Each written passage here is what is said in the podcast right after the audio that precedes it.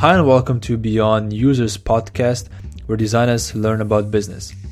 This is the second episode of new format called Business Design Jam, where we basically look at interesting examples from the business world and try to take some takeaways for us designers. The guest was Jonathan, a founder of AJ and Smart, uh, pretty famous uh, agency here based in Berlin.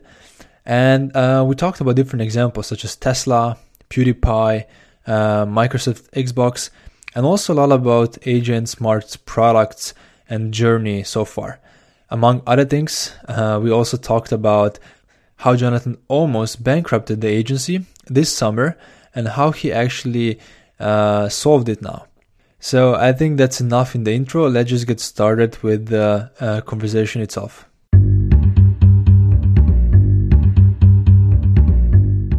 Now. It's on. Hello. Hey, Jonathan. hey, how are you doing, man? I'm doing well, and you? Good, actually. Yeah, I have a bit of a little tiny bit of a headache, but uh, Okay. I think it's because I've been playing too much Red Dead Redemption. oh, really? yeah. I've For been- how, for how long now? um, so I bought it last Saturday, and I think I already played thirty hours of it. Binge playing. Okay. Oh my god, it's so good. It's so good. yeah. Actually, that's the business model I want to talk. No, I don't. It's just so good. Cool. Um. So let's just start with the first one. I'll just begin, and then let's go from So there. So you're doing an intro so people know what this is about, or we just start like no, this. no, and- no. I'm doing an intro before that, but I can you also do shouldn't it. now. just let it let it just let it be really confusing. This is actually the second one of the business design jam. So some listeners are gonna know what it's about, but some might not. Okay, so what we're gonna do then, Jonathan, is Hey. basically talk. Each of us is gonna talk to through uh, two examples of uh, business models and business designs we like, and then we're gonna bring it back to how is this relevant for designers and for our work. cool. Cool. So I'll begin with uh, one of my favorite examples. It's basically Tesla's business plan and how they are planning to create affordable electric car. Yeah. Maybe you know it. It I know was it. like a, a really I'm not going to spoil it for you now. no, but it's fine. Um, it was like a really cool article on the Wait But Why? And the reason why I like it is basically it shows how you can think about your product. If it's something really revolutionary, how you can create like a roadmap that really brings you to your final goal. Do you know that I met Tim from Wait But Why? Really? Yeah, a few weeks ago. And how is he in person? the most like intense, intelligent person I've ever met. I didn't. I didn't say one word for one hour. Really? Yeah, I wasn't doing a podcast. I was having breakfast with him, and it was like really. I asked him. You know, I think it was like, "What's your thoughts on AI?" End of it. That was the end of it. Oh, Yeah.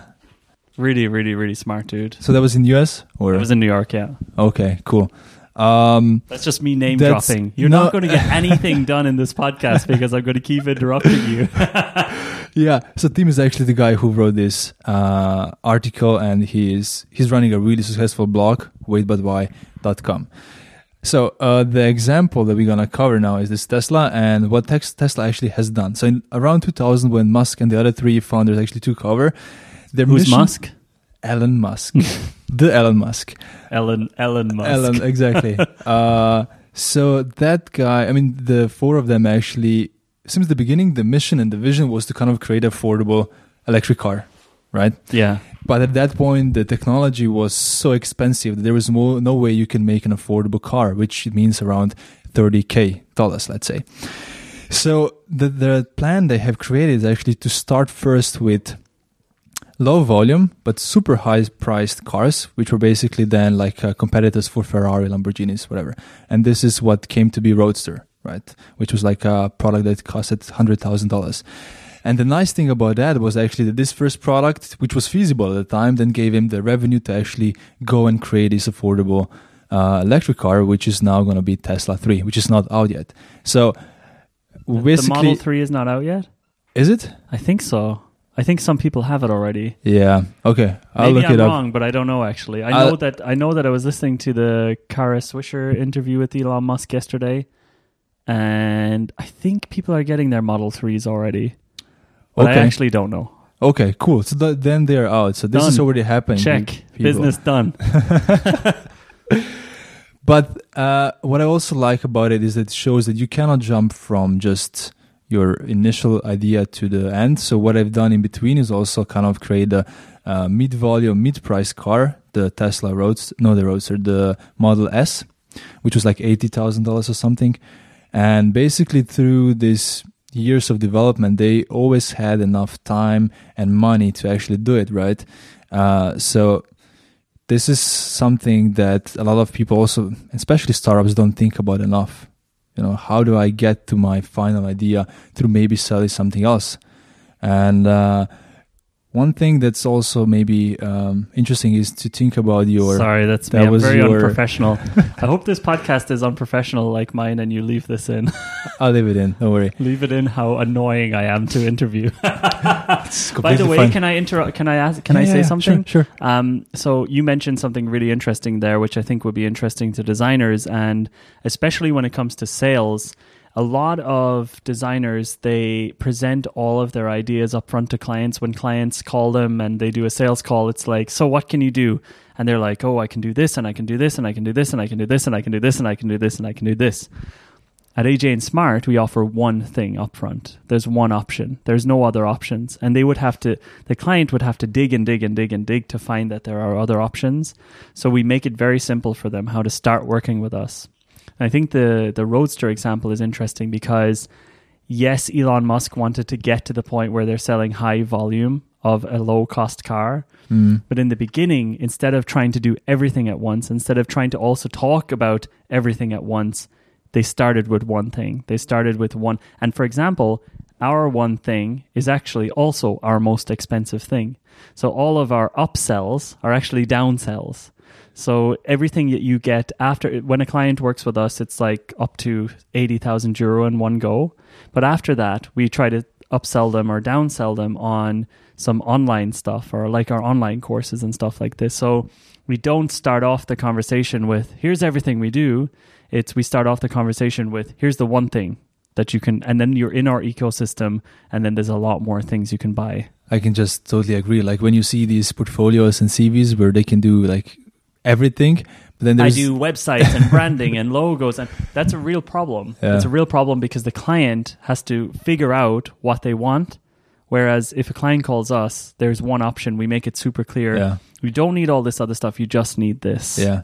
And uh, paradoxically, once you decide that one thing, when you focus, you can do many things out of it, but you just need to kind of get your uh, first thing out and kind of I think I would give advice. Yesterday, I looked at a portfolio. Uh, maybe she listens to your podcast. Um, I, well, I won't say the name anyway. But I looked at her website, and she was saying she's having some problems with sales. The website was way too general. It was "We craft experiences" was written on the main copy. We craft beautiful experiences.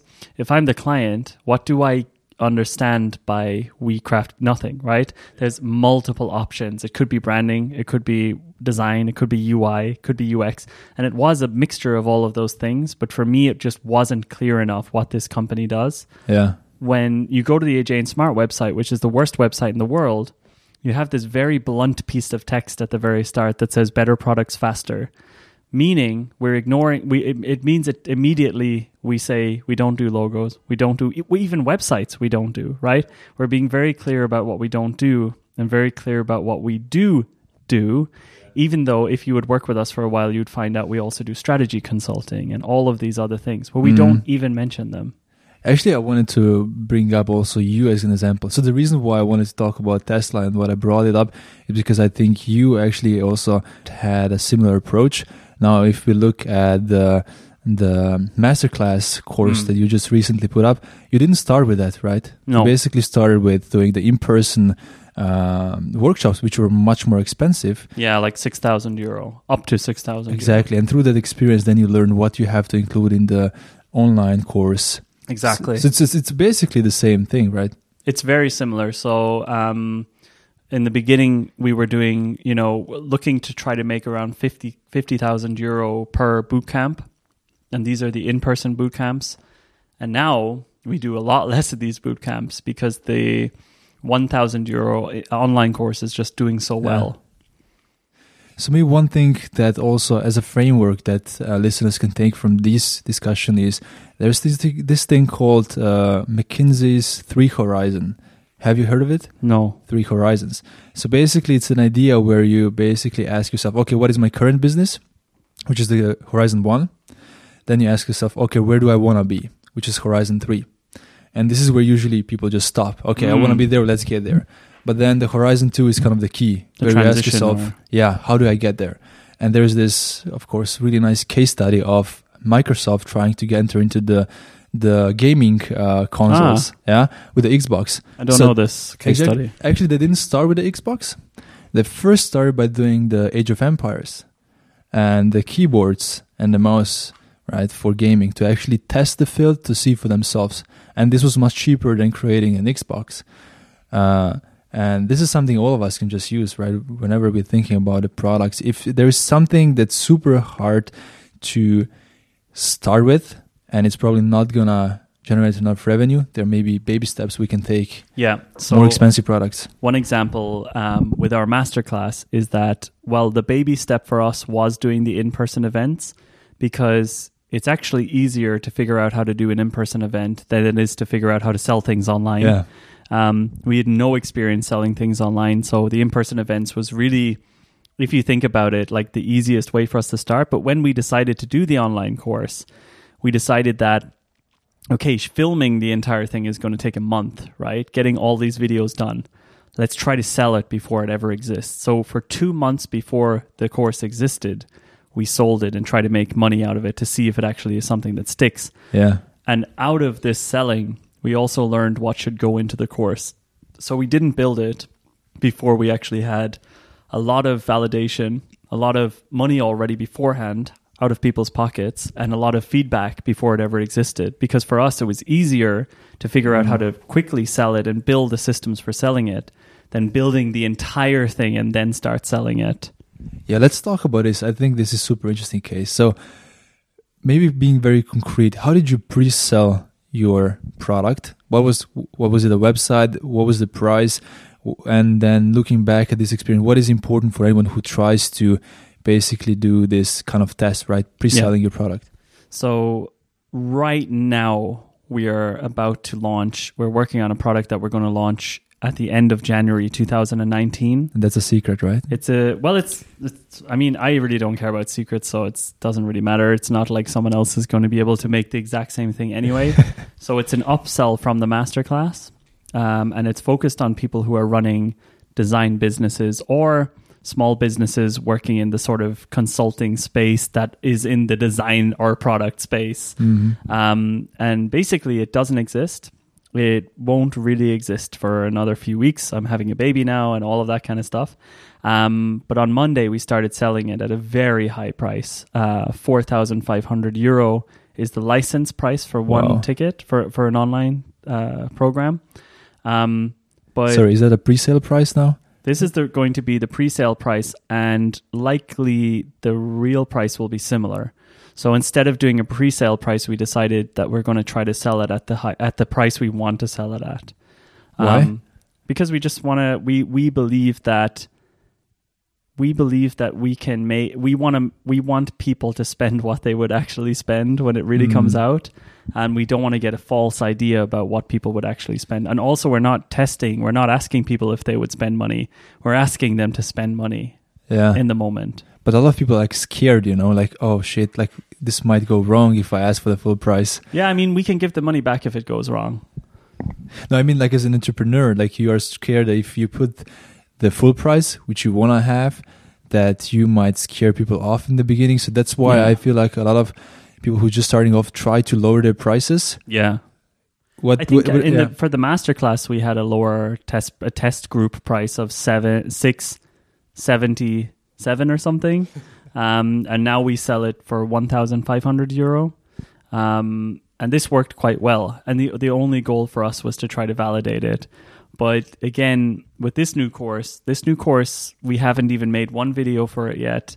We don't really one hundred percent know exactly what's going to be in the course, but we're trying to get people to buy into it. We're trying to figure our goal is to figure out the sales process first, then figure out exactly what's in the product. And this is some this is also the opposite to what a lot of designers do.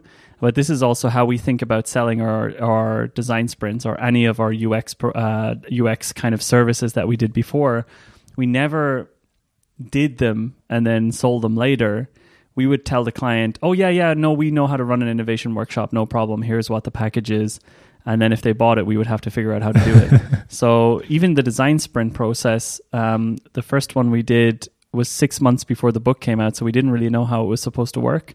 But we sold it to a company, and we figured out it's really easy to sell these small packages. Yeah. Um, and so we had to invent a little bit what it was before the book came out as well, which was really funny.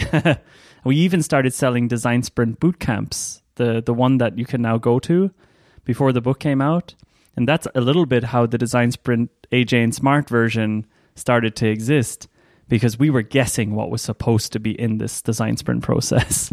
But how do you do that? Like, how do you for this um, masterclass, the upsell now for Yeah, the The for upsell, the okay. exactly right It's called Level Up. level up. So for the level up, how exactly have you or are you? How do you plan to do the test? Yeah. So myself and Laura, who you've met, uh, she's the head of our sort of online courses and digital offerings. We sat down together, and the first thing we did was we had like three or four options of what an upsell could be. One, two of them were in person, and two of them were digital products. Uh, one of them was like a way, kind of like an index to, so facilitators could be accredited, and then you know other companies could search for facilitators in their area. Uh, one of them was this level up course. Um, we realized that the level up course is the thing that we feel we can actually teach people and actually help people with without having to change what we are today. Whereas the other things we would we would have had to learn a lot of new things and a lot of do a lot of new things to make those things exist. So literally level up for us was the easiest option that had the highest benefit also for the people who take it. Um, and we decided on Wednesday was the day where we decided what what it, like we did a sprint on it basically. So Wednesday was our Monday of the sprint. We started. We figured out okay, what's this going to be? What's the scope of it? By the end of uh, Wednesday, we had an idea, like concept sketches of what this course would have. And Tuesday, we figured out pretty much the storyboard of how we were going to sell it. We wrote the script for the sales calls. Wednesday, we perfected the script and we started getting people from the masterclass Facebook group into these uh, into a call booking system. We created the landing page also on Wednesday. It's ajsmart.com forward slash. Actually, I won't tell you that one um, because it's a secret until 2019. Um, and also, it doesn't matter if you go to it because you have to go through a call with us anyway if it if you Yeah. want to buy it. Uh, we decided that you have to do the masterclass. You can just buy on the website. This course you can't. You have to go through a one-hour call with us because we want to make sure that the right people are coming into it and that the network that we build there is super valuable for everyone in the in the network. So everyone has to be making a minimum of 100,000 euro to start this course. So we also put this limitation in as well. We were we were thinking it was going to be 500,000 euro, but actually it wasn't. We, we thought it was maybe not the smartest idea because people who are making 100,000 euro have a lot of potential to bring that Yeah. up to a million. Um, and the test happened on Monday this week. Uh, it was a full day of sales calls. We we we read it. We read from the script, five people, start to finish, and it looks well. I can't tell you until midnight tonight, Yeah. but it looks like we sold three out of five of those calls. Wow. Converted three out of five, and then Monday coming up next week, we do another five calls. And you say you're gonna see by tonight because you gave them the deadline we give them to a make deadline. to make a decision. And Yeah. how does this call look like? So in your case, basically the MVP was the call, right? The MVP is the call. If we said if two people buy it, we'll make the course. If they don't, we give back the money to the person who Out of the five? out or- of five. Okay, cool. Out of those five, if two people five. buy it, if they didn't, we would have rethought it and tried again. Okay, this is super interesting. Uh, tell us maybe anything more like about this call. Like, how does it look like? I mean, the reason why I'm asking because it's not that natural to think about. Uh, I, I, I guess a lot of people would see it as a highly unscalable thing to do. You know? Yeah, so here's the thing. If we can create a scripted system for calls, by the way, we were reading from a script the same every time.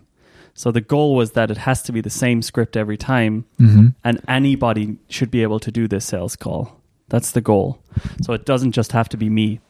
Now, if you think about it, if we are charging like 60 to 80K per month uh, uh, when we book a client for a sprint, if we just make 12 sales per month, 12 to 13 sales per month, on this new course. Wait a second, twelve times yeah, that's sixty yeah, it's around 12 people. Yeah.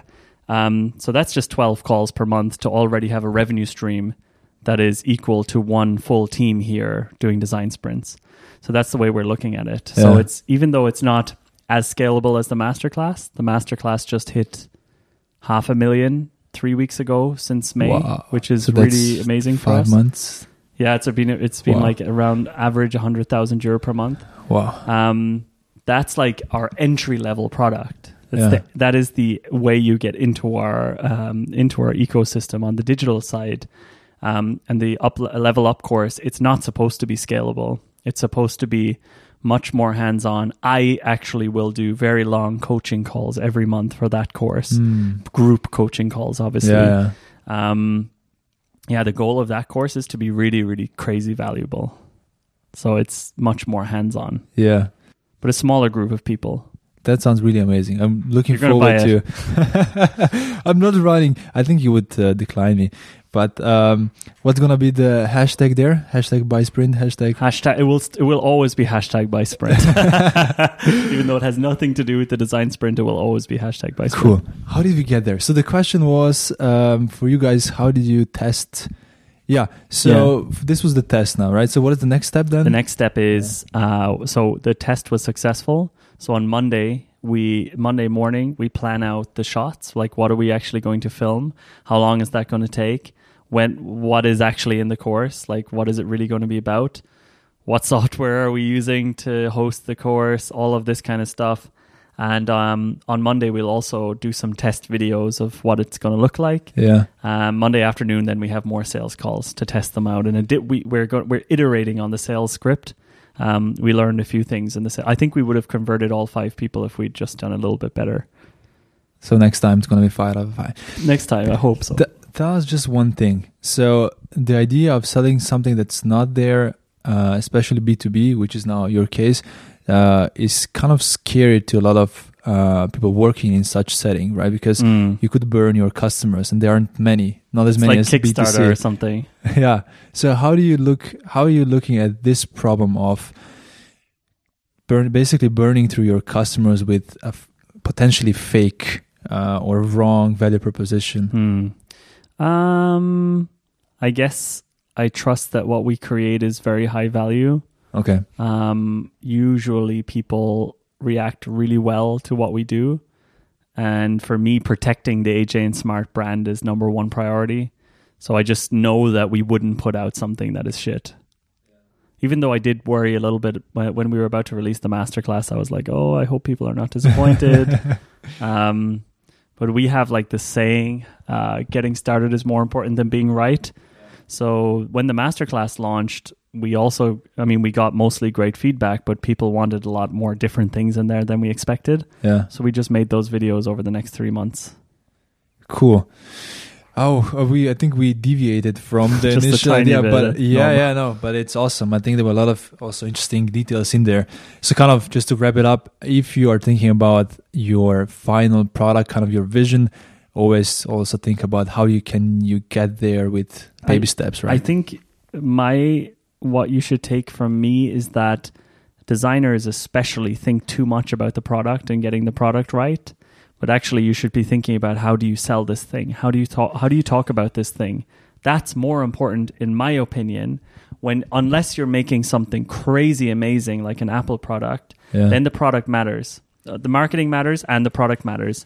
But if you're doing something in a commodity business, so for example, if you're a UX designer and one other billion people are UX designers slightly better or slightly worse than you, yeah. then you better have a good way to position yourself and sell yourself and not just be the same as everyone else. You just opened another topic that's very dear to my mind, which is basically the non-producty uh, prototypes. I mean, as a business designer, what you just Mm. described, this is kind of the prototype we Yeah. would come up with, right? Yeah. So, It's a sales example, the- prototype. exactly. The it's sales. like multiple we're we're going straight in and building on ClickFunnels, using Stripe for checkout, using Yeah. Teachable to like it's multiple different pieces of software to make this one prototype.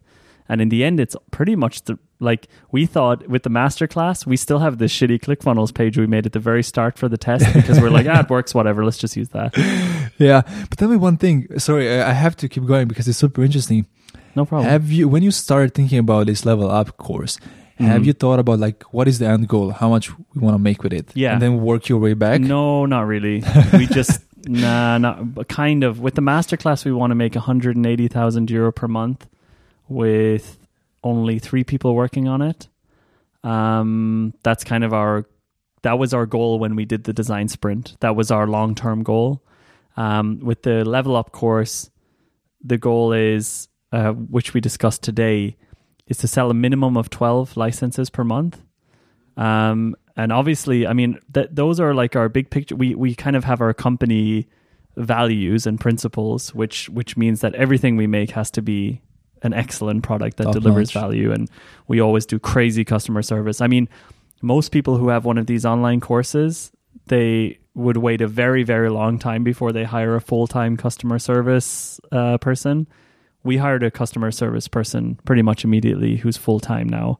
Um, so we have already three people working on the masterclass alone uh, to make sure it's the best experience, even though, to be technically honest, we wouldn't have to do anything anymore to, to make 100K per month besides running the ads properly. Yeah. No, but the nice thing about it from the business design perspective is as soon as you know that you want to hit 12 uh, customers per month, you can start testing that, you know, almost immediately. You just say, okay, Yeah. to achieve 12, we might need to have 30 calls. What does it take to get 30 calls? Exactly. right? And these are all the mini prototypes you can be doing from the business perspective, Yeah. not so much from the product. 100%. So also needs to we're be top doing. notch. Yeah. You'll, you're gonna maybe start seeing. Are you in the masterclass by the way, or have you ever clicked on the masterclass landing page? Yeah, it's following me all over the Okay, then you're going. to Then you will see ads for our new thing. perfect, perfect. Looking forward. So I just want to uh, now give you the chance to talk about your first um example. Okay. Um, well, there's actually a lot of different examples now. Maybe I'll go for the more fun one first. Um, I think a business model that people ignore a lot is something like what PewDiePie does. PewDiePie is a guy called Felix Kujur something. He's the he's been the number one YouTuber, number one subscribed YouTuber for the last uh, ten years, I guess. People know Casey Neistat for some reason, Yeah. but he has 10 million. This guy has 69 million. What kind of videos does he do? Just silly, nerdy. He started as one of these gamer streamers, Uh-huh. and now he kind of he always gets in trouble because he always accidentally says something really bad because he puts out a video every day. So this is a guy which once per year the entire internet freaks out at him because he says something sexist or racist or something by accident on a live stream. um, but he is, uh, from a business model point of view, what I find really interesting is that he's a one man show. It's one, it's him and two uh, freelance editors and that's the whole business. He he did start building a team at one point, but he hated it and got rid of everybody. So now it's him in a really lo-fi, like his bedroom, recording videos, and he makes approximately eight hundred thousand uh, euro per month or more just Per from ad revenue. Wow. And then on top of that, he sells like merch, merchandise, like t-shirts and stuff like that, um, which he also makes quite a bit of money from. And what I find really interesting is just that when I see things like this, when I see uh, economies of scale like that, it makes me think about why are we playing by the rules when someone like that doesn't have to play by the rules. Um, and I know this other guy called Iman. He's actually someone who's helped us out in Mhm. our business a little bit. A guy called Iman Gadzi. Um, and he's he's he, when I met him, he was 17. He was just him on his own, and he was making double the revenue of AJ and Smart pretty much Wow. on his own. And again, this made me think: Why are we playing by the rules? Where did we fi- find? I always thought we were playing by our own rules, but obviously we're not. People like him understand how to use the internet, Yeah. not people like us. Um, and so there's like sort of like a new type of person coming into the market. And um, Sam Ovens, I was I was mentioning him as well. He and by the way, he's he's kind of a character that a lot of people don't like because he's got a very robotic um, personality. He's not very charismatic, but he's built a very clever system for selling uh, courses and in-person training and consulting. He owns the website consulting.com. Um, a lot of people, if you look at him, you probably immediately think it's a scam or something. Um, it's not a scam. He's actually really his courses are the most ridiculously detailed, crazy things I've ever seen in my life. I would never like his How much course, do they cost? not crazy amounts. His for the entry level course is two two thousand dollars. hmm Um, the second course you can buy is about five thousand dollars, and the in person stuff is eighteen thousand dollars per year. But you get to go to three in person events. Okay. Um, and already the courses and the the kind of calls that we've had with his team have dramatically like the the return on investment has been humongous. Like the it's actually excellent stuff. But I think um, a lot of people from the outside don't realize. A lot of people from the outside think it's just like, oh, this this guy's a scam, or this fucking ads or whatever. Um, but from the other side, you realize, oh, he, they're just really good at getting people in, and when you're in, it's actually excellent. You, they don't need to convince you of anything anymore because the stuff is so good. Um, and I think what's interesting there is that I think his company is making either 18 or 28 million dollars revenue per year. Um, I can't remember whether it's 18 or 28 How million. many employees? So that was the, I think it's like around 20 employees or something. Wow. So that's around one million per person. Yeah, it's a, that's it's a- amazing. it's like insanely good compared to AJ and Smart. Any agency. any any agency. And I think the other the reason is they're again they're not playing by the rules. They're Yeah. not trying to do what everyone else is doing. They were a consulting company, stopped being a consulting company, and just went all in on helping. I mean, it's a it sounds sometimes like a pyramid scheme. They're helping other people figure out how to sell their consulting services. Um, and I have no idea like if that's sustainable in the long term, but the value that we were able to get from their courses has been insane. And they're working outside of the normal course ecosystems, which I find really interesting. It's not something you buy on, you know, some college or some course website. It's actually hard to find all of the stuff they offer because they're so careful about their funnels, about just showing you one thing. Um, one thing I also like about his strategy is that he requires a lot of time from you, minimum one hour and a half before, like, you have to pay attention to his video for one and a half hours, his like webinar thing, before you ever even get the chance to buy something. So there's no possibility to buy something from this guy unless you put the time and attention into actually doing watching through this thing. And I think Is this? Would you say he's successful because of that, or despite of that? So. I think I think because of it. So we've been testing that as well with the basically with the master class. If ninety nine percent of the people who buy it don't know that you can go and find that landing page and just click the buy button because we have it really hidden. It's not SEO optimized or anything.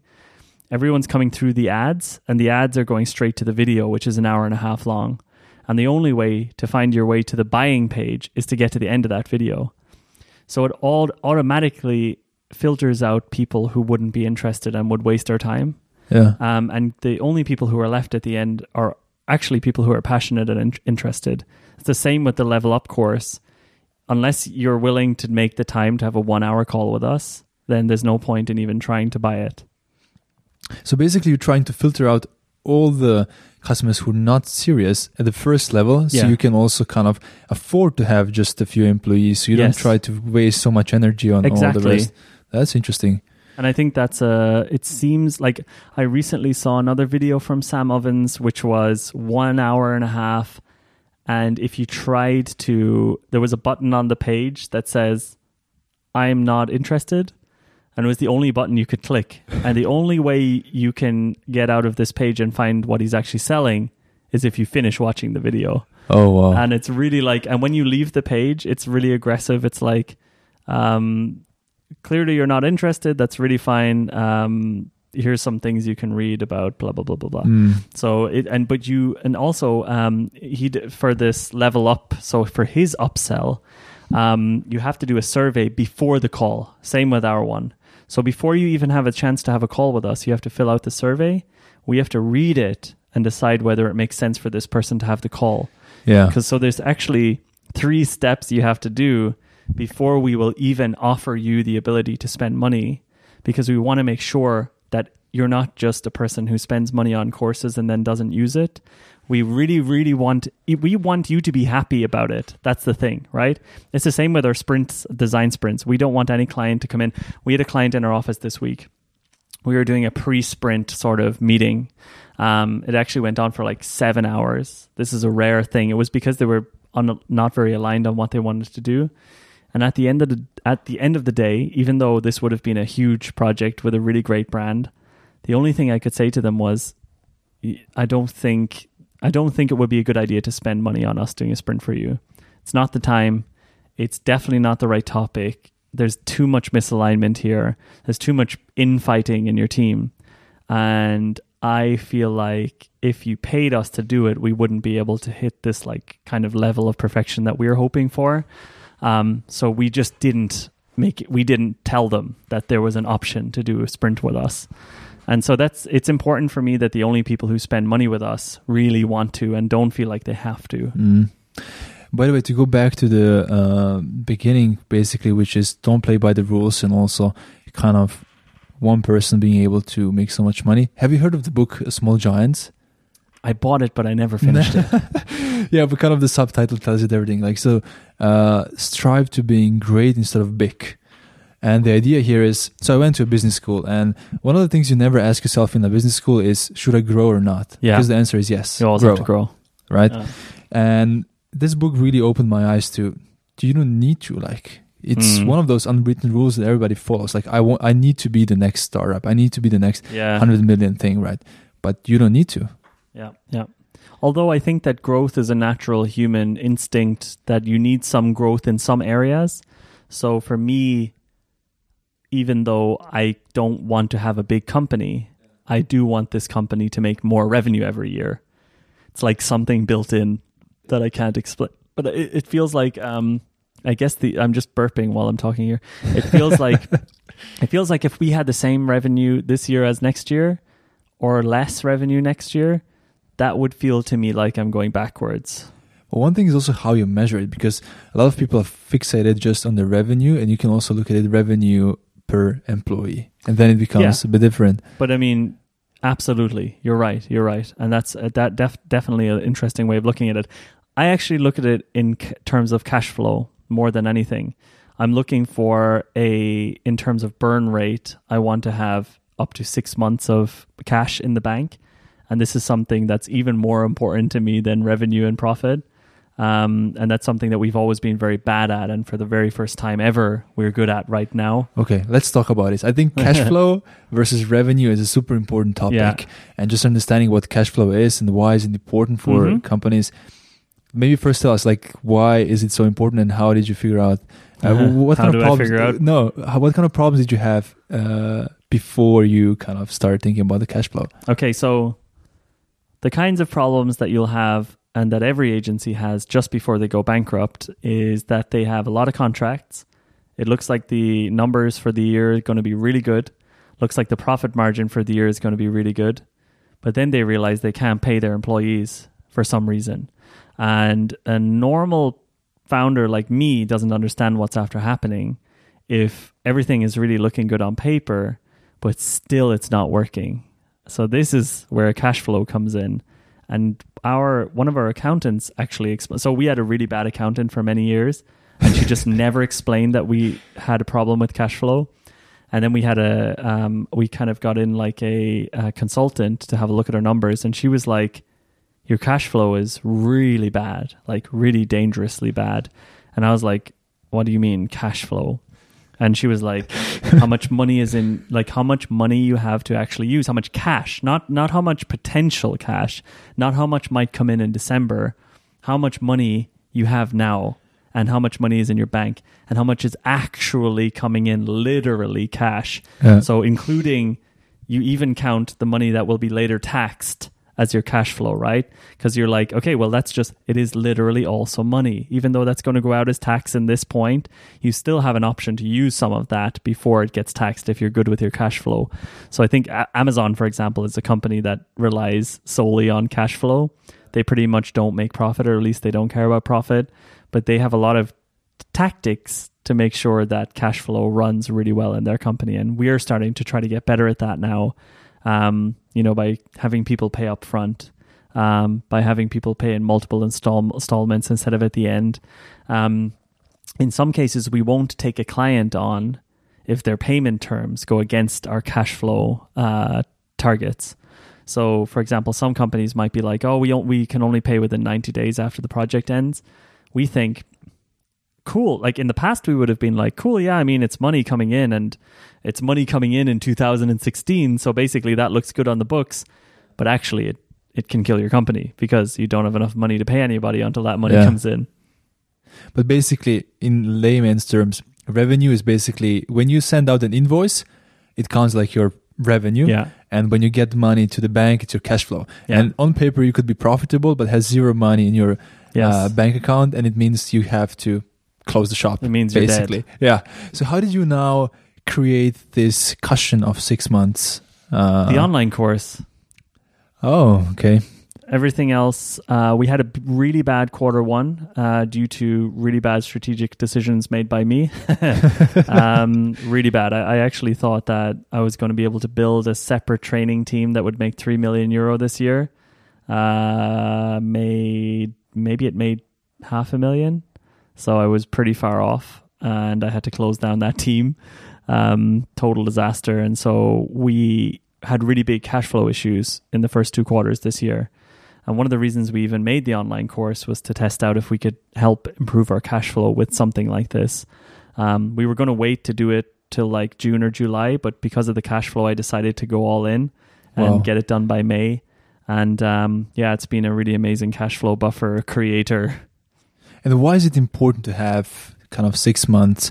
And w- how many months is enough? You know, because a lot of people might be asking, "Oh, but six months is not enough for a business." Yeah, to have." so you don't want to have loads of money in your account just sitting around not being reinvested Mhm. either. So I think a lot of agencies struggle to get more than four months, at least from what I've heard, three to four months, talking to agency founders that I know. Also in very successful companies, uh, even in the biggest ones, they're like, yeah, it's usually around three to four months we have of Okay. running costs. Um, that's usually the same for us as well. Right now, it's six months just because of the well better strategic decisions. Um, why it's important is because you're not in a constant reactive state. You actually get to think about the future of your business. If your cash flow is low, all you care about is filling up your cash flow and making sure the business can run. Now I can invest in the future. Now I can think about what's next. Now I can think about why does AJ and Smart vis- uh, exist five years from now. But in May, I couldn't think of anything besides how do we get the cash flow up so that we don't go bankrupt. Um, yeah, so I think uh, having cash flow, uh, having a cash flow buffer of multiple months um, is super important. How many months? It seems like six is kind of. If you go over six, it might mean that you're not spending enough on growing the Mm, business exactly. Yeah. um, and that's kind of how we look at it. So, like, on the one hand, we want to have enough money in the bank account, so if the economy shits itself, we want to be ready. But we would rather not be in a reactionary state, so we want to spend some of that money on proactive, um, future business building activities, which is what my main job is at AJ and Smart. And the cushion definitely depends on the industry you're in and Yes. also kind of the type of business you have. But it's also super important what you said, like having too much is also not a good thing. It's not a good. Yeah. I mean, some companies would disagree. Basecamp would disagree, for example. um, Apple would disagree, for example, um, because they've their cushion is so big now. It, they could probably run for a billion years. Um, but I believe in reinvesting. Um, and I also don't really believe in reinvesting into the founders or the owners' pockets. I believe in reinvesting into the company. So, I mean, we have a way bigger office than we need for how many people are hanging around here. We have we don't need this amount of space and niceness here, but I'm investing in a future where people want to work in a nice place when we have more people, I guess. Um, and this is something where it's just all always about thinking. And for example, right now it would be really good for me to close down one of these offices because we have, you know, if I closed one of the wings here at AJ and Smart, we'd save a ton of cash and it would be great, but also wouldn't make sense for the future of the business, right? It wouldn't be giving us room to grow. It would be thinking super short term. So I think having a good cash flow and making sure that you, on the one hand, build up your cash flow, but on the other hand, reinvest everything that you can, that you should. Um, helps the company to sustain and also helps people to realize that it's moving somewhere and not just stagnant. Yeah. Actually, this brought us to a really interesting topic, which we don't have time to cover, but maybe we can do uh, like Lightning round. business design jam three with Jonathan. Where I mean, one thing uh, I wanted to also ask you about is you know how do you go from the service business to product one, but Mm. let's not do it today. Yeah, that's a whole thing. Right? Yeah, because this is something we can do like for for hours, I guess. Yeah. Uh, a lot of people are asking themselves how to do that. and for many entrepreneurs, it's also a better way to maybe start with a consultancy than to go direct to product. I think so. I mean, I'm I I well, with a product, you're likely going to need funding to get that thing moving. Mm. Whereas with a consultancy, you can build up a cash flow first. It's easier, and then figure out product things later. Um, but then again, product people generally get much richer because they take the bigger risk. I wasn't willing to take that risk. I didn't have a product vision. I didn't have a product idea. Um, so it's just also a type of person thing. I think. Yeah. So listeners, let us know on Instagram uh, or Twitter if you want to hear the or TikTok. You don't know about TikTok? So just uh, let us let know me or Jonathan if you want to hear more about that story, how to move from the uh, service to product. That's going to be in the course, by the way. It's the first part of the course. okay, so then Buy I'm, it. buy it, but you can't buy it. Please buy it, but you can't buy it.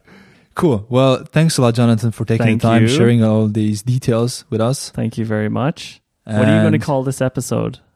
It's gonna be called Business Design Jam Two with Oh. Jonathan.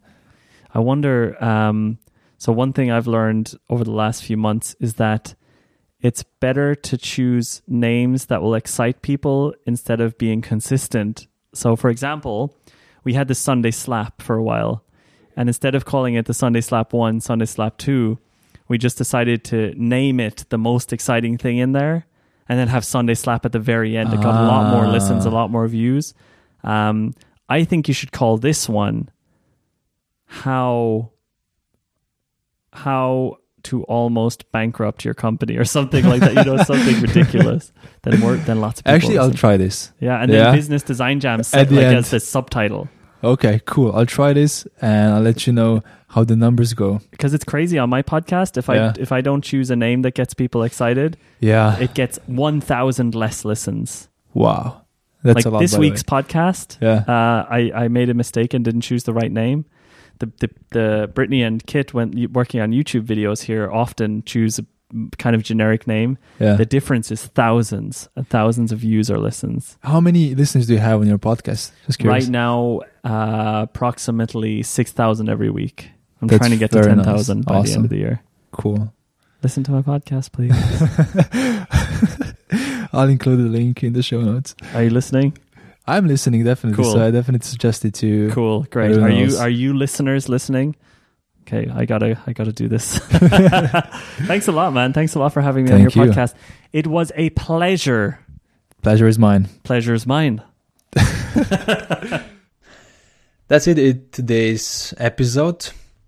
Before you turn off, I just have a couple of more things. First of all, you know, as a designer, how important feedback is.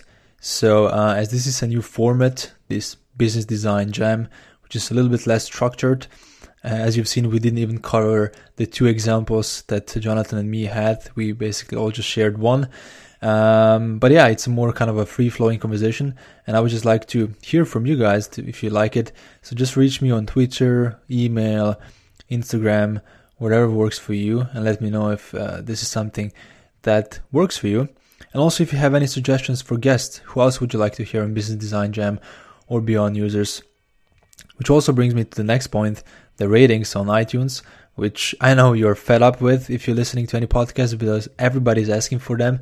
But I think that uh, it helps with is kind of convincing the guests to actually take the time uh, to talk to us because if they see more ratings, then it it's basically easier to convince them. So really, like if you're enjoying this show, I would also really enjoy you leaving the comment and the rating, uh, and it would really help me out. So that's it for now. Um, yeah, I'll guess I'll be in touch soon when the new podcast is out. Bye bye.